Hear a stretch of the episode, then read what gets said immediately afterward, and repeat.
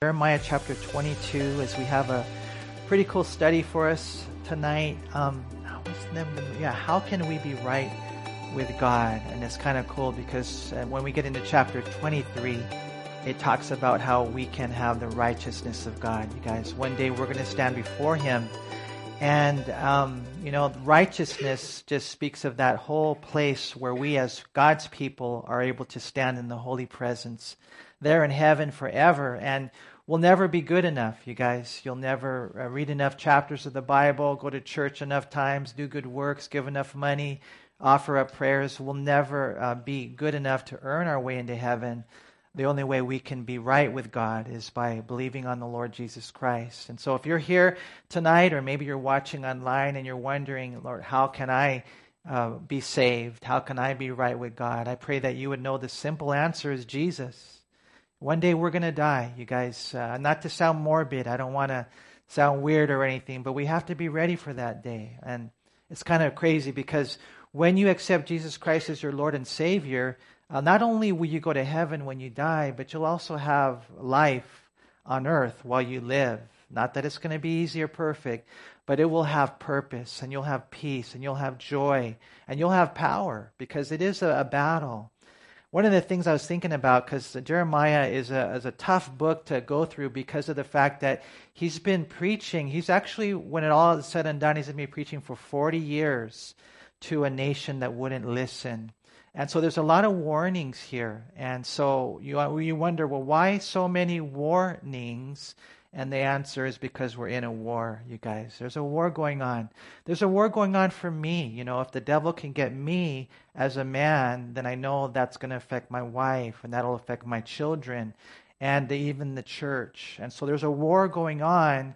And that's why we have to listen to the warnings. I, I, don't know if you guys are in the same place as me, but I always feel like at home, you know, like the Holy Spirit is always speaking to me and he's saying, Hey, Manny, you gotta you got to watch your tongue or hey manny you got to be careful that you you know spend time with your children. You know even though they're older now still the lord still has them in my life for for a certain reason. And make sure that you speak words of edification and not words you know to belittle them. And just different things all along the all, all day long. He's always sharing things with me because even though I'm old, um, he's still trying to change me and make me more like Jesus. And so I was thinking about the midweek service and about people who come to midweek, and uh, it blesses my heart. I know some people can't make it because their schedules don't permit them or different responsibilities they have.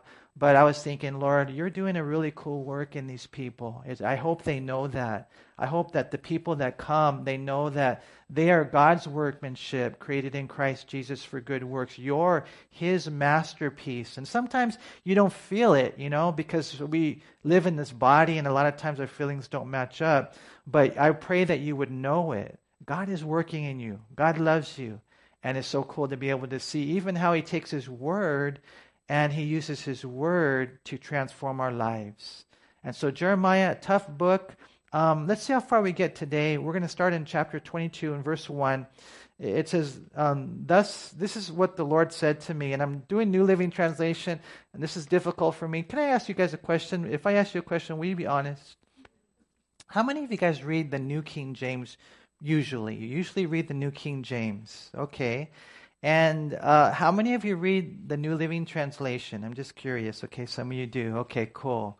All right, and how many of you don't read? No, I'm just joking. I want to ask you that. no, I was just curious because this chapter, and I'm just, you guys are my friends. I can just share real casually with you it's really a lot better in the New King James as far as the accuracy goes. Okay? But still, um, midweek service, we're doing New Living Translation because there are some aspects where it's easier to understand. And so I guess at the end of the day, huh, you guys, I think we all know this that we have to read it probably in multiple versions. And I pray as you grow in your walk with the Lord that um, you do that, you know, because originally it was written in Hebrew and Greek. And so at the end of the day, those are the only perfect translations.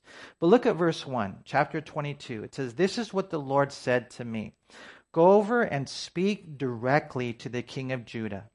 Say to him, Listen to this message from the Lord, you king of Judah, sitting on David's throne. Let your attendants and your people listen too. This is what the Lord says Be fair minded and just, do what is right, help those who have been robbed, rescue them from their oppressors, quit your evil deeds.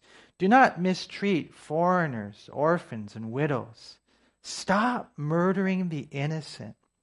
He says, if you obey, check this out, if you obey me, there will always be a descendant of David sitting on the throne here in Jerusalem.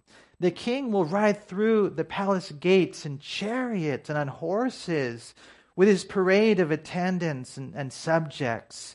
But if you refuse to pay attention to this warning, I swear by my own name, says the Lord, that this palace will become a pile of rubble.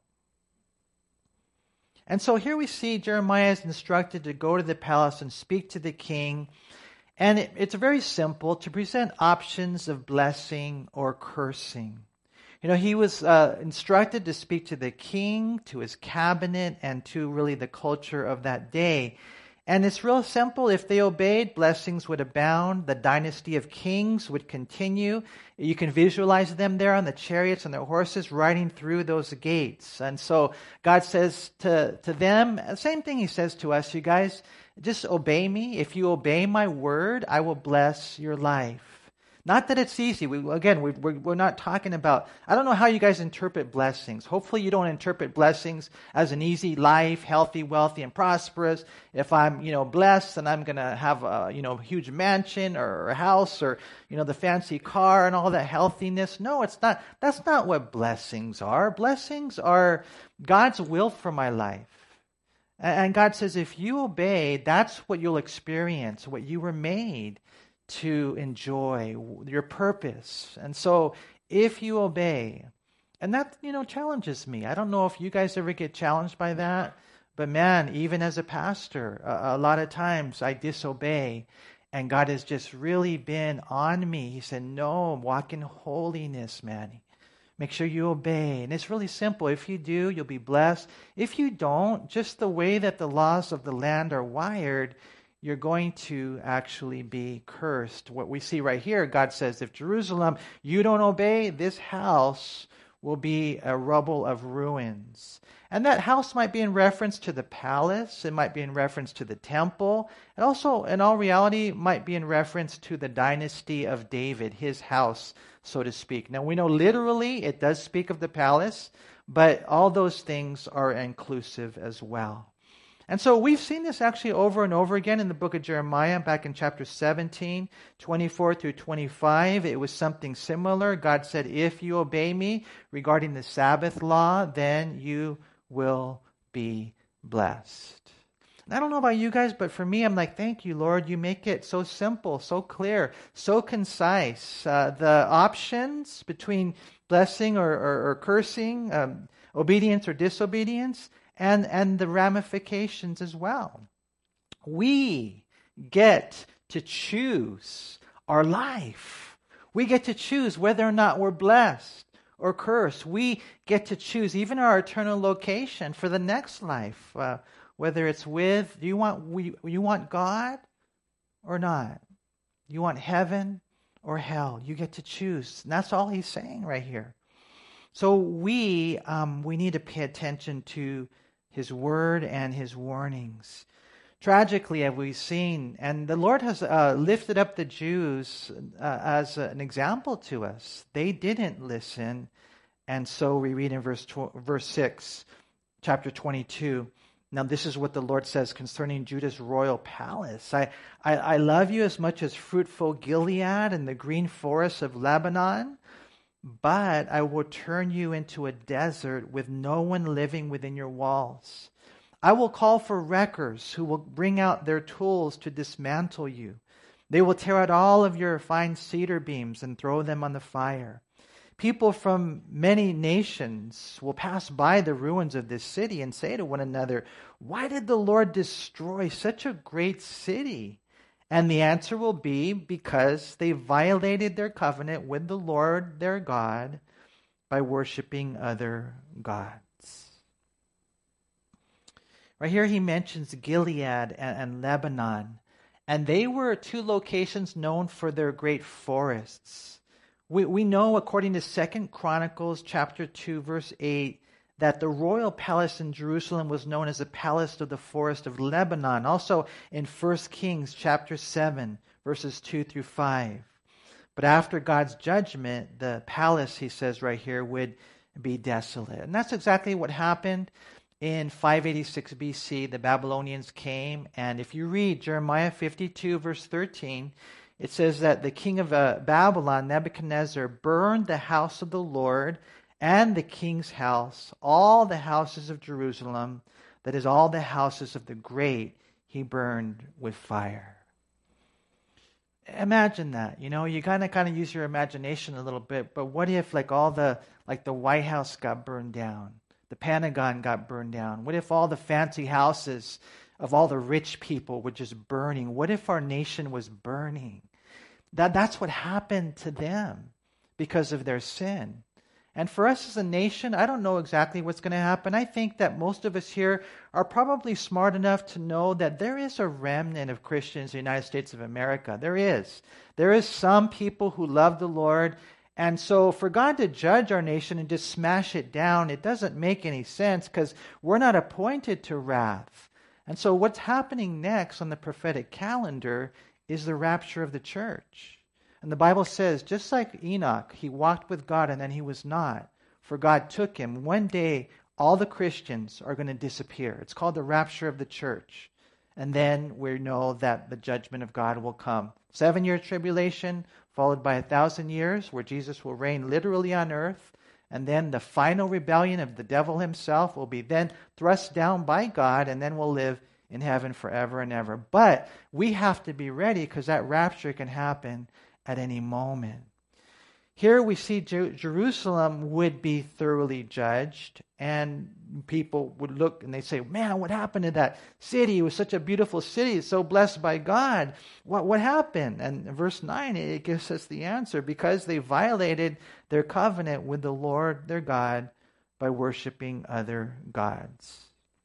Let me ask you a question Do you put anything before God? You put anyone before God? Because if you do, you're guilty of idolatry. We have to make sure that God is number one. You know, and of course, the unfortunately, the, the, the Jews, they were really uh, uh, bad. They had been, you know, turned away from the Lord to all these other gods. Um, but whether it's uh, Buddha or, you know, Ashtoreth or Baal or money or sex or whatever it might be, I mean, it doesn't matter. Anyone or anything before God makes us guilty of idolatry.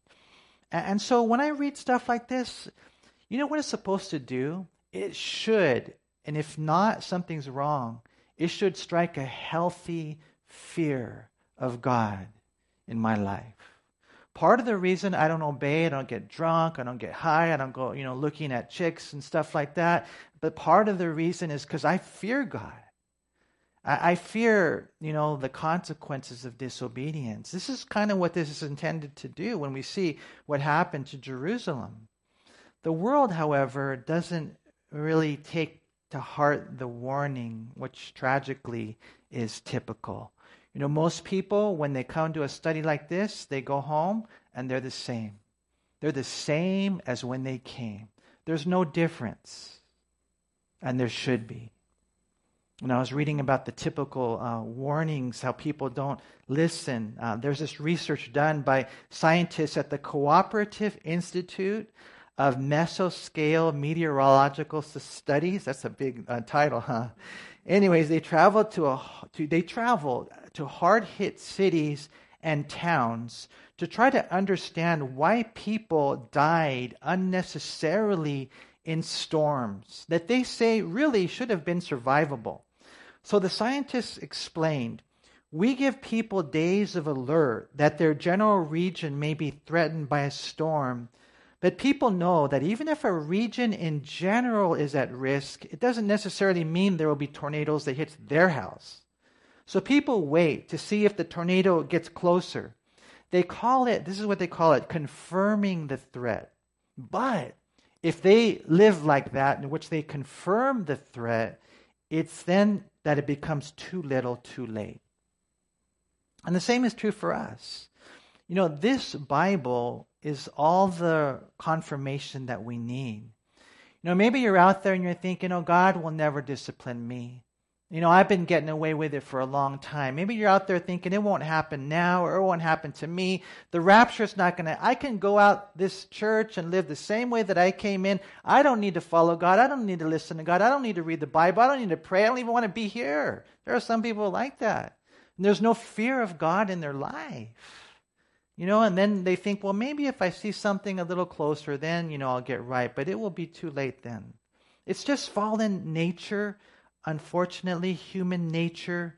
Um, I was thinking about how even in Sodom and Gomorrah, the people symbolized society. And when Lot tried to warn them of the judgment to come, they laughed at him.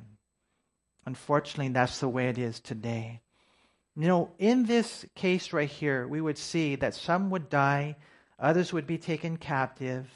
And so we read in verse 10 of chapter 22, it says, Do not weep for the dead king or mourn his loss. Instead, weep for the captive king being led away, for he will never return to see his native land again.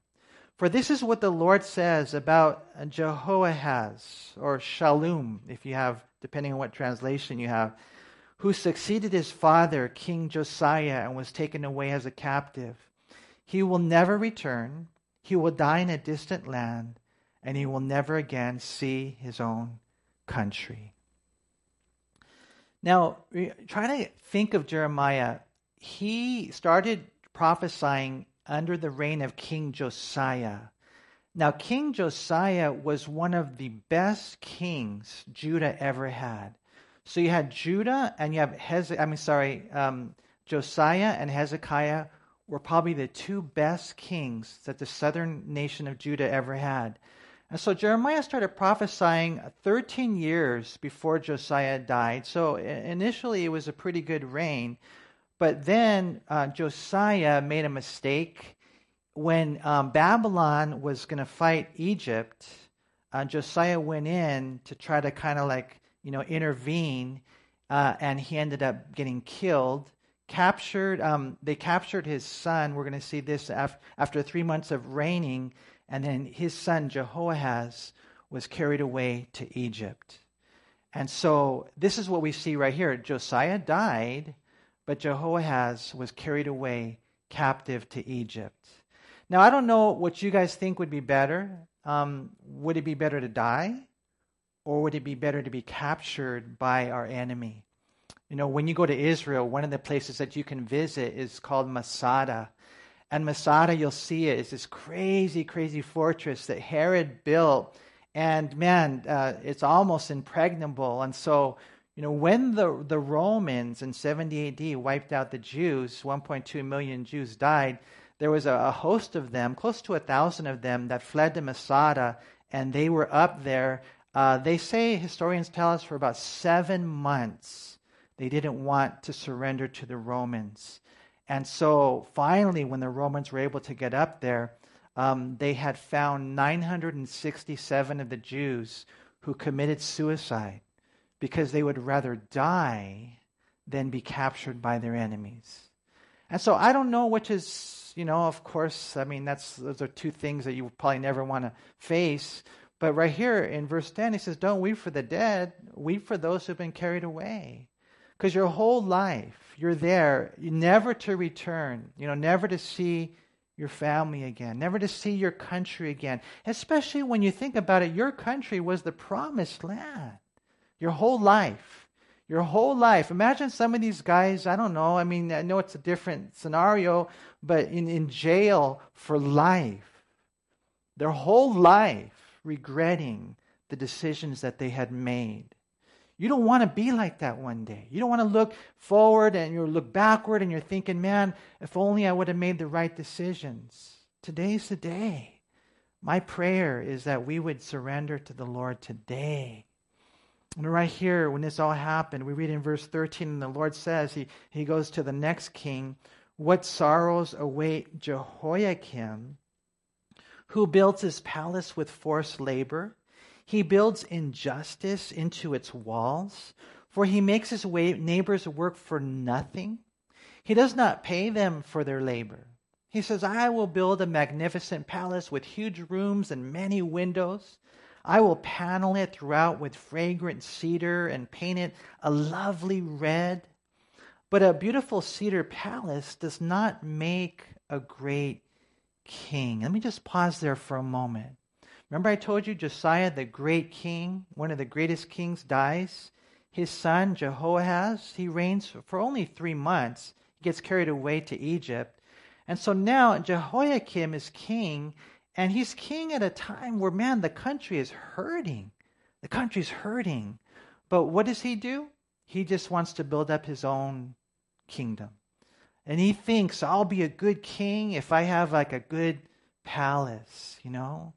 I don't know. I know this is different, but it's kind of like some guys are like, yeah, I'm a I, I, I, I'm, a, I'm a successful man if I've got, you know, whatever the fancy car or things like that, you know, the big house. That doesn't make a good king. That doesn't make a godly man. He thought, I'll make a palace and I'm going to have all these guys work. He didn't even pay them, but he makes this amazing house. You know, sometimes, you know, our gardeners come, um, we have gardeners every two weeks and I just Zelle the guy the payment, man. But I always think about stuff like this. I'm like, man, they don't even ask me for a payment. I could just not pay. I mean, they probably would eventually not show up, but then the Lord convicts me. He said, man, he'll get you if you don't pay those guys, man. This is what he was doing. Beautiful house, cedar palace, man. But um, right here he says, but that's not what makes a king. He says in verse 15, but, but a beautiful cedar palace does not make a great king. Your father Josiah also had plenty to eat and drink, but he was just and right in all his dealings. That's why God blessed him. He gave justice and help to the poor and needy, and everything went well for him. Isn't that what it means to know me, says the Lord? But you have eyes only for greed and dishonesty. You murder the innocent, oppress the poor, and reign ruthlessly. You know, and, and God is going to deal with this. So here's what messed up Israel. You guys are going to see this. Their, their leaders were ungodly. Uh, not just their government leaders, but their spiritual leaders. And I think, in one sense, we can say the same thing about the United States of America. What has messed us up? We have our political leaders that don't fear God. And then we have pastors and leaders and people in the church that, that are compromising as well. They're not sharing the word, they're not living the life. Maybe even sometimes like this, you know, they're greedy in it just for themselves. And this is why our nation is in the condition that it's in. And to be honest, if I had to choose between the two, well, whose fault is it most? The president or the pastors? I would say it's the pastors. Primarily them, and we're going to see that in Jeremiah chapter 23. But here's a king just greedy, not paying his workers, just greedy for the nice house and the stuff and all that. And God just says, Man, I don't get it. Now, this is the brother to Jehoahaz. This is Jehoiakim. So his father, Josiah, was such a great king. What made him a great king? It says right here, he knew the Lord. That's what made him a great king, is that he knew the Lord. You know, that's the way it is in life. Maybe you won't be a king, but whatever it is, you know, do you know him? And that that right there is where it starts. The Bible says in John chapter 17 verse 3 and this is eternal life that they may know you, Jesus said to his Father, the only true God, and Jesus Christ whom you have sent. See, do you know the Lord? Do you really know the Lord? And then when you get saved, is so cool because then you enter into a deeper relationship and you want to know him more. You know, what's this? This is salvation. You know, one day, and I'm telling you guys this, you're going to stand before Jesus Christ. And I know most of you here, who knows, maybe all of you here are saved and you're ready for that day. But if you're not really ready for that day, I need to read to you this verse right here Matthew 7 and verse 22. Many will say to me in that day, Lord, Lord, have we not prophesied in your name, cast out demons in your name, done many wonders in your name? And then I, Jesus says, I will declare to them, I never knew you. Depart from me, you who practice lawlessness. I mean, it's crazy to think that some of these guys, even like with the spiritual positions and maybe even used by God, think about that in ways in which they cast out demons, they did all this stuff, but they never really knew the Lord. And that's why I encourage you guys here, man, don't play games, don't be half hearted. You know, when we're looking at stuff like this, we're seeing the difference between a bad king and a good king, between heaven and hell. It's all about whether or not we really know the Lord. And then from there, it's getting to know Him more. You know, because, man, God wants to do this work. This is what knowing the Lord means. I mean, helping poor people. Earlier we read about the, the foreigners, the strangers, you know, the, the aliens. Uh, sometimes even Christians will look down on them. Oh, they're from the other side. Man, you got to love them. That's what the Bible says. That's what I read. So we have to be really careful with stuff like that, you guys. And so God says, hey, this is justice, giving benevolence. Man, this is why it went well with Josiah. And the reason why he did those things is a fruit of his salvation. And so uh, we read here in verse 18, therefore, this is what the Lord says about Jehoiakim, son of King Josiah. The people will not mourn for him, crying to one another, Alas, my brother, alas, my sister. His subjects will not mourn for him, crying, Alas, our master is dead. Alas, his splendor is gone. They're not going to say that. He will be buried like a dead donkey, dragged out of Jerusalem, and dumped outside the gates. And so in those days, well, what do you, you guys? What do you do? Roadkill. You know, you got the animal on the on the street, not to freak, not to gross you out or anything, right? But somebody's got to take care of it, right? Have you guys ever had to go out there and scoop up a squirrel or something and, on the streets? Anyways, it happens. Somebody's got to. You know, what do you do with that dead donkey? You know what they would do? They would just drag it out the city gates. That's all they did. So when this guy died, Jehoiakim died. God, God says right here, he was such an awful leader you know, making these guys work, not paying for them, just in it for himself, that when he died, his epitaph would basically say, Good riddance. And so here's the king thinking he's all that, when in all reality, when God weighed him in the balances, man, I don't think you can get much worse. And so we read in verse 20, he says, Weep for your allies in Lebanon, shout for them in Bashan. Search for them in the regions east of the river. See, they are all destroyed. Not one is left to help you. I warned you when you were prosperous, but you replied, Don't bother me. You have been that way since childhood. You simply will not obey me. And now the wind will blow away your allies. All your friends will be taken away as captives. Surely then you will see your wickedness and be ashamed. It may be nice to live in a beautiful palace paneled with wood from the cedars of Lebanon, but soon you will groan with pangs of anguish, anguish like that of a woman in labor. Man, I wish I would have followed the Lord when I was younger. Whatever you do, you young people, don't wait until you're older, until you put it in a you know fifth gear or something. You're like, you know what? Right now, I'm just gonna kind of cruise a little bit and later on I'll, I'll, get serious with the Lord. You know, if you start getting serious with the Lord as a young person, think about all the way that you can learn the scriptures and the way that you can learn to discipline yourself and you can learn how to cultivate a powerful prayer life and how you can avoid making those mistakes that a lot of us made growing up that really we still reap the consequences of forgiven sin. You know, here, when we look at this right here, it's just so cool to see how God warns uh, Jeremiah and he tells him what's going to happen right here. It would be a time of weeping when they saw other allies upon which they leaned instead of the Lord being destroyed. You know, isn't it interesting what he says right there in, in verse 21? I warned you when you were prosperous, but you replied, Don't bother me. It's kind of like that, huh? When things are going great, maybe you have a lot of money in the bank.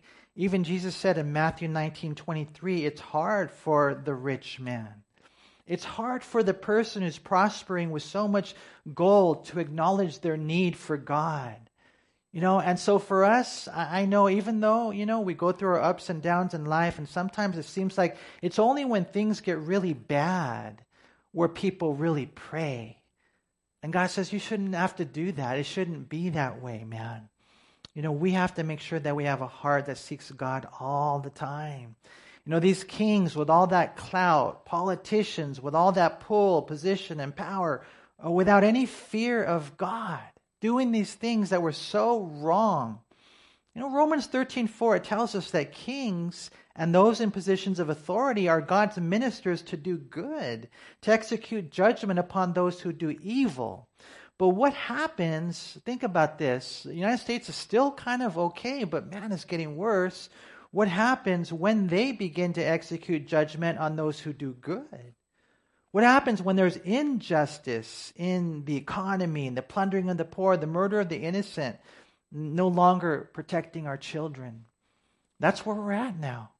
I don't know if you guys knew this or not, but the United Nations just recently they came down with a with a with a ruling, and you know they're they're spreading the word that it's okay for an adult to be to be sexually active with a minor. And what they're saying now is the minor you know, they're saying they're old enough to make their own decisions. So this is the United Nations, and this will uh, this will affect the whole world. So let me ask you a question. You got a, an adult man with a 17 year old, with a 16 year old, with a 15 year old, with a 14 year old. I mean, where do you draw the line? I mean, right, thank God we have certain, you know, laws that say, well, 18 is an adult, you know, but we're, we're, what we're doing now is we're capitulating to society and we're no longer in the, the, those places of authority, those governing positions are no longer protecting our children. And so God saw, God sees this injustice, the murder of innocents. I mean, how many babies have been aborted? You guys see, this right here, it always naturally digresses, nations do, uh, to homosexuality and all the perversity of the sexual sins when they think they are God. Listen, mister, you're not God. He is. He invented family. He knows what's right and wrong. We have to submit ourselves to Him. But what happens is when you turn away from the Lord, this is what happens. And so God says, I'm going to have to deal with you, Israel, and it's going to hurt. Verse 24 it says, As surely as I live, says the Lord, I will abandon you, Jehoiachin. Now, this is another king. This is the next king. You know, when you look at Israel, um, this king is also called Coniah. He's the son of Jehoiakim, king of Judah. And it says right here, even if you were the signet ring on my right hand, I would pull you off. I will hand you over to those who seek to kill you, those you desperately fear, to the king Nebuchadnezzar of Babylon and the mighty Babylonian army. I will expel you and your mother from this land, and you will die in a foreign country, not in your native land. You will never again return to the land you yearn for. So some kings died, and other kings got carried away. This right here was that Jehoiachin, never again to return to the land. He would be carried away to Babylon.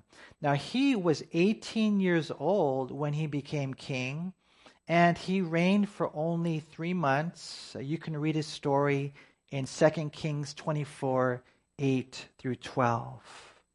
And so we read in verse 28 why is this man Jehoiachin like a discarded, broken jar? Why are he and his children to be exiled to a foreign land?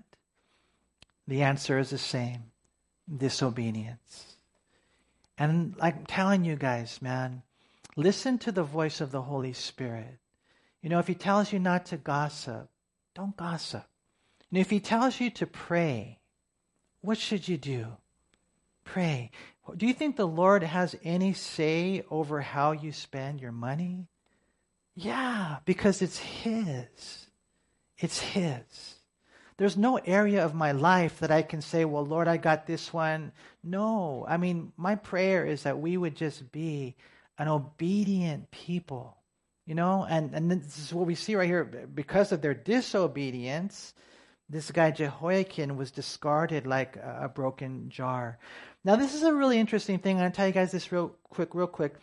Coniah, he's also called Coniah. You read that in, in Chronicles. I think it's First Chronicles chapter 3 and other places where they took the first portion of his name away. You know, not you know, Jehoiachin, you got Jeconiah, and then they took the yeah, the Yah out.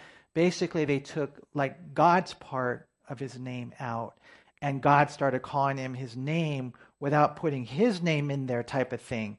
And and you might wonder, well, why did God do that? You know, why did God kind of change his name and take his name out? And and the reason is because uh, even after all that was going on, and you see all that stuff, the guy was not surrendering and yielding himself to the Lord. Now, I, I'm, I was reading one story about uh, Alexander the Great, and they said that during the war, that he saw a soldier in the battle that had a, a bad attitude and he was lazy. And so you guys know who Alexander the Great is, man. This guy was a warrior, conquered the the world in such a short period of time. And so he goes up to this guy, this soldier with bad attitude, lazy guy. He says, What's your name? And the soldier said, Alexander. So you know what Alexander the Great did? He got off his horse, he grabbed him by the shoulders, and he shook him. He said, Listen, you better change, or you better change your name. And I think in one sense, Jeconiah, what happened, God said, I'm going to change your name because you won't change. We're Christians. We bear his name. We should be like him, huh? Or is that just for the pastors? Is that just for like the other people? No. Is it for everybody? Yeah. That's the challenge and that's the beauty. Think about it, you guys. We now have the power of the Holy Spirit and again, we won't be perfect, man, but we can be proper. We can be faithful. We can be a godly husband, godly wife. We can. God can make you a godly single person. It's so cool to know. You know, Jeconiah is an interesting character. It says right here in verse 29 O earth, earth, listen to this message from the Lord. This is what the Lord says Let the record show that this man, Jehoiachin, was childless. He is a failure, for none of his children will succeed him on the throne of David to rule over Judah. And, so it's an interesting uh, prophecy because you guys want to know something that's interesting? This guy is in the lineage of Jesus. If you read the Gospel of Matthew, chapter 1, verses 11 through 12, Jeconiah is in the lineage. And so, but, but here we read that there's a curse on him. There's a curse. That no one through his bloodline would be able to be part of the Davidic dynasty. And, and so you're wondering, well, then how does it work? You know, how is it that he is in the, you know, genealogy in Matthew chapter 1, and yet there's a curse through this guy?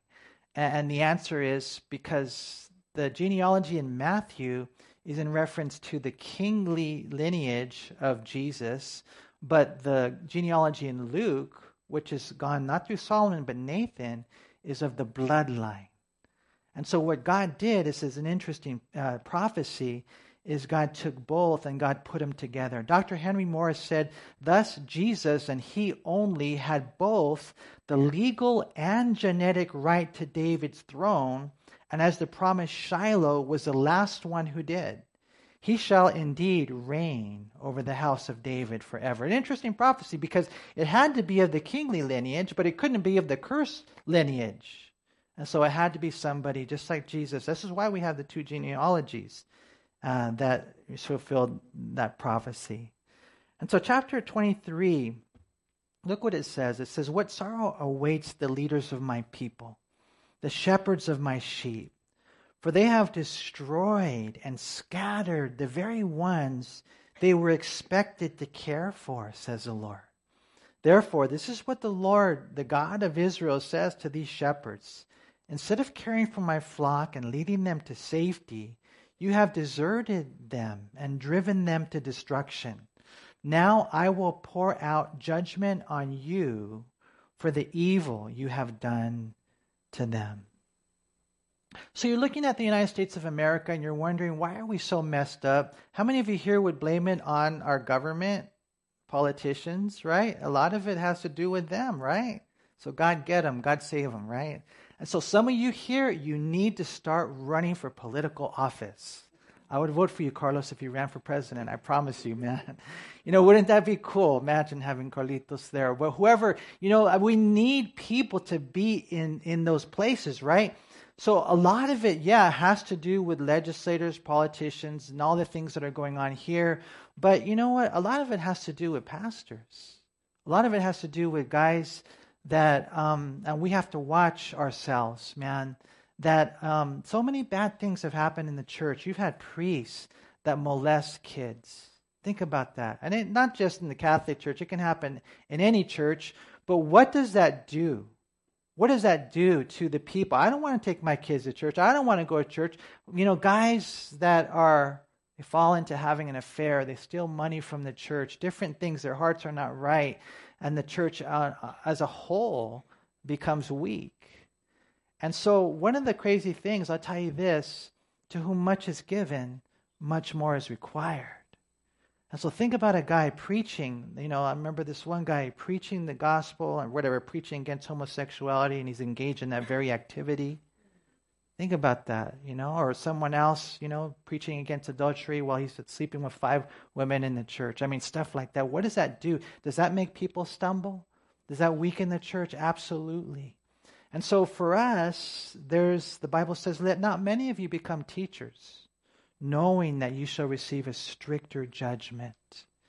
And so this is what we see right here. God says, What sorrow awaits the leaders of my people, man, because they have destroyed the ones that they were expected to care for. And that's why the Bible says in 1 Peter 4:17 that judgment begins in the house of the Lord. You know, we are more accountable. In Jeremiah's day, they were telling people, "Oh, it's going to be okay. It's going to be okay. Don't worry about it. Don't listen to that crazy, you know, Jeremiah guy, that preacher guy who's telling you that if you don't get right, you're going to go to hell. Don't listen to him." That's what they would say and hey, you know, God right here. And, and part of it is an interesting thing. I'll, I'll see if I can tell you real quick.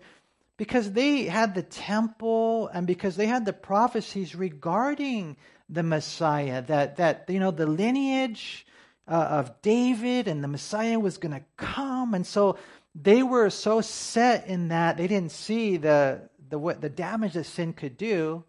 And basically, what happened, I'll tell you guys real quick, you got a tree right here. And they're thinking, well, this is the Davidic tree. It's a big tree. It, God promised one day the Messiah is going to come.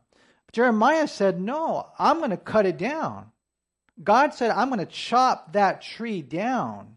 And so if you were there in Jeremiah's day, you might agree with those false prophets because, you know, God said, well, he's going to, you know, bring the Messiah through the Davidic dynasty. And, and so, but, but you have to understand that God will not bless sin. And so what ended up happening is God chopped the tree down. You guys know that, right? In one sense, he chopped the tree down, but then have, have any of you guys ever chopped the tree down and then maybe a little shoot starts growing from it? Well, that's what happened with Israel. Look what we read right here in verse 3. But I will gather together the remnant of my flock from the countries where I have driven them I will bring them back to their own sheepfold, and they will be fruitful and increase in number. Now, I, one of the things I do love, I mean, I do struggle with Jeremiah, Ezekiel, and Isaiah because they're like boom, boom, boom, boom, and they're hitting us hard, right?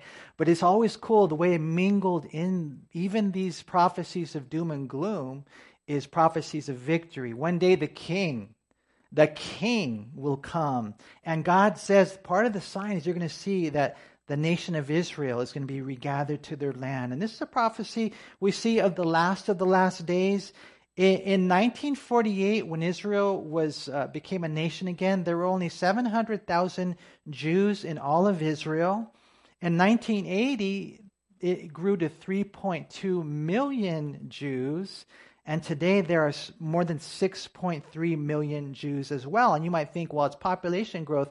It's not. More than 3 million Jews have made what we call, it's called the Aliyah, which is the immigration of Jews from the countries they've been scattered from and they've gone back to the land, to the geographical, what else called the spiritual land.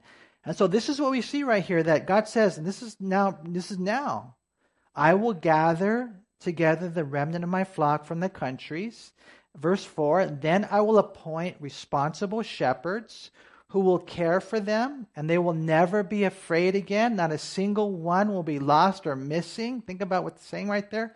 I, the Lord, have spoken. This is in reference to the apostles during the millennial kingdom. You know, that the shepherds here, the responsible shepherds here, is what it says in Matthew 19 28. Jesus said to them, Assuredly I say to you, that in the regeneration, when the Son of Man sits on the throne of his glory, you who have followed me will also sit on 12 thrones, judging the 12 tribes of Israel. So the millennial kingdom, the apostles ruling in Israel, responsible shepherds, then who's missing? The king the king. And that's what we read next in verse 5. For the time is coming, says the Lord, when I will raise up a righteous descendant from King David's line. He will be a king who rules with wisdom. He will do what is just and right throughout the land. And so, verse 5 um, in the New King James, it says it this way Behold, the days are coming, says the Lord, that I will raise to David a branch of righteousness a king shall reign and prosper and execute judgment and righteousness in the earth. And so the New Living Translation unfortunately doesn't use the word branch, but that word branch is so important, man. It's a huge prophecy. And just when you thought Jeremiah was killing all the kings, so to speak, as if he's done with the Davidic dynasty, he puts it all together he says he will be the only perfect pastor or politician. He will be the King of Kings. And in those days, in Jeremiah 33 15, it says, In those days, and at that time, I will cause to grow up to David a branch of righteousness. He shall execute judgment and righteousness in the earth. See the same thing, Isaiah chapter 4, verse 2. In that day, the branch of the Lord shall be beautiful and glorious and the fruit of the earth shall be excellent and appealing for those of Israel who have escaped. And so, um, you know, we don't have time to, to, to get into this because I don't want to go really fast over this. Um, but I will say this. Um, when you, as you continue looking at this, I think we have a picture real quick. Let me show you guys a picture of the, see what I'm talking about? See how the stump was cut, the tree was cut? That's probably not a perfect picture of the branch growing out, but that's what happened. God cut down the king's dynasty of David, in one sense, was gone, but then the branch came out. We're going to see, especially in Isaiah chapter 11, verse 1, how that shoot comes out, and it's really, really cool. And as he goes on and he talks about this whole thing, he uses a beautiful title of the Lord. It's called uh, Yahweh Tsidkenu which means the Lord our righteousness. And so um, that was the title of today's study, and I was supposed to get to that, and I don't, I didn't really get to it as well as I would have liked to. But I, I, I need to tell you real quick, you know. But you know that's how you get right with God. And how could someone like me stand before a holy, perfect God and have no sin? How can I be right in His sight? That's the righteousness of God.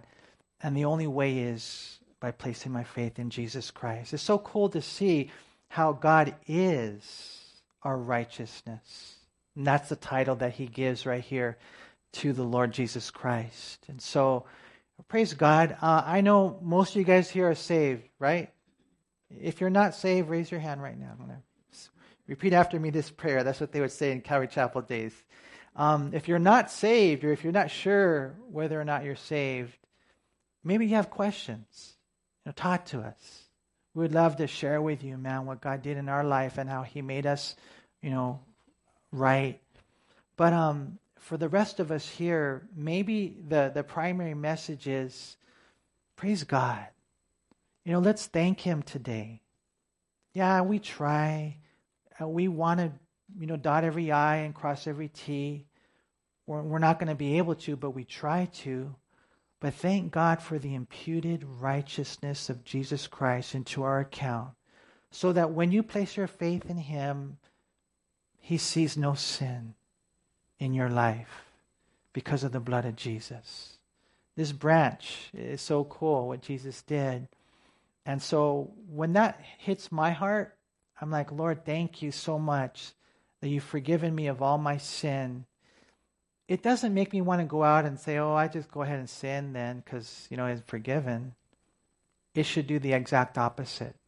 It should say, the Lord's forgiven me of my sin. Praise God. I have peace with God now. Thank you, Lord. And now I just want to live for you. I just want to live for you. Remember, we talked about earlier knowing the Lord? That's how you get saved.